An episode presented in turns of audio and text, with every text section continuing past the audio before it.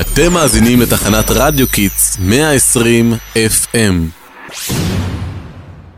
שלום לכם מאזינים יקרים, אנחנו כל הראל מהאולפן החמים של רדיו קי. הישארו איתנו, כי מיד תקבלו שידור מרתק ואביבי, הפסקת שירים, קצרה וחוזרים.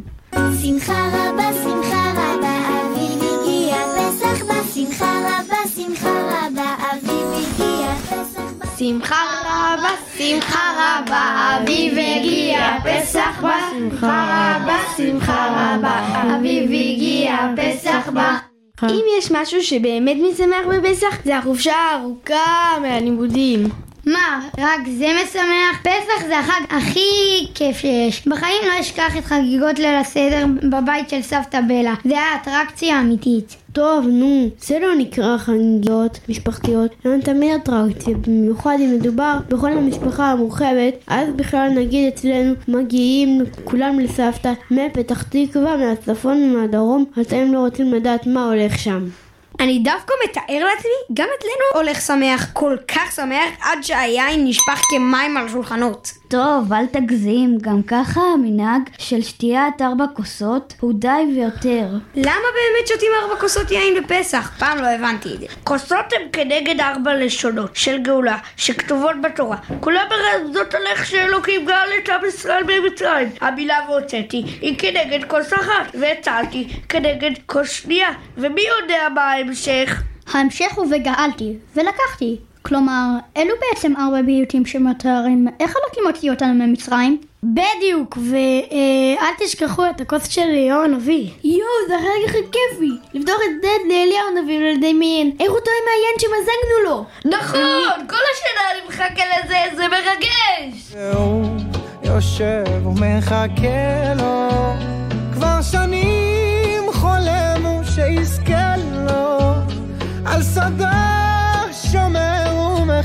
ומחכה לו אני הכי אוהב את החלק של ארבע הכוסיות ואפילו התאמנתי איך לשאול מה נשתנה בעל פה ולא מתוך ההגדה רוצים לשמוע?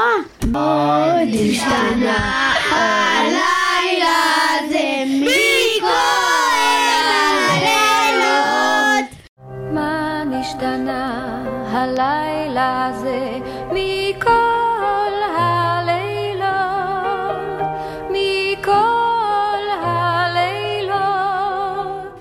חכה חכה חכה, אני מסריד אותך ומעלה אותך לוואטסאפ. טוב, אז חכה רגע. העמוד שם ליד הרקע הכחול ההוא, זה יצטלם יותר טוב.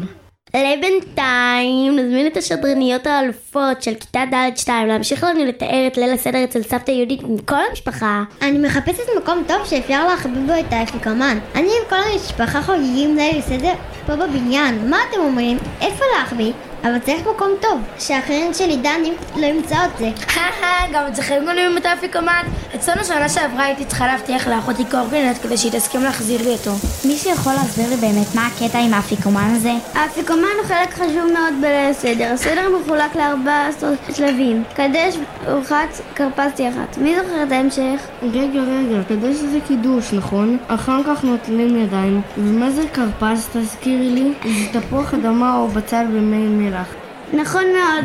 ואז יחץ, בעצם חולצים את המצה לשניים. חצי אחד אוכלים, ואת החצי השני שאומרים לאפיקומן, היי, אביה, תביא קצת, גם אני רוצה.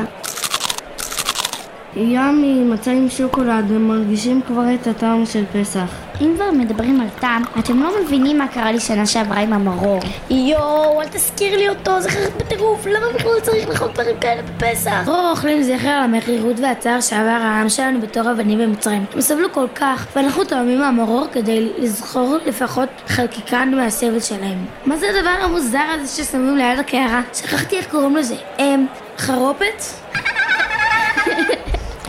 לא חרופת, חרוסת, והיא זכר לטיט שהיו צריכים להכין עם ישראל במצרים. כשפרעה הפסיק לספק להם אפילו טיט להכנת לבנים. וואי וואי, איזה מסכנים, איזה סבל הם עברו שם. נס שיצאנו לחופשי. עבדים, היינו אתה, בני חורים בני חורים. עבדים היינו היינו אתה בני חורים בני חורים רוצים לשמוע משהו מצחיק? אני הייתי בטוחה שבני חורין הכוונה לחורים של המצות.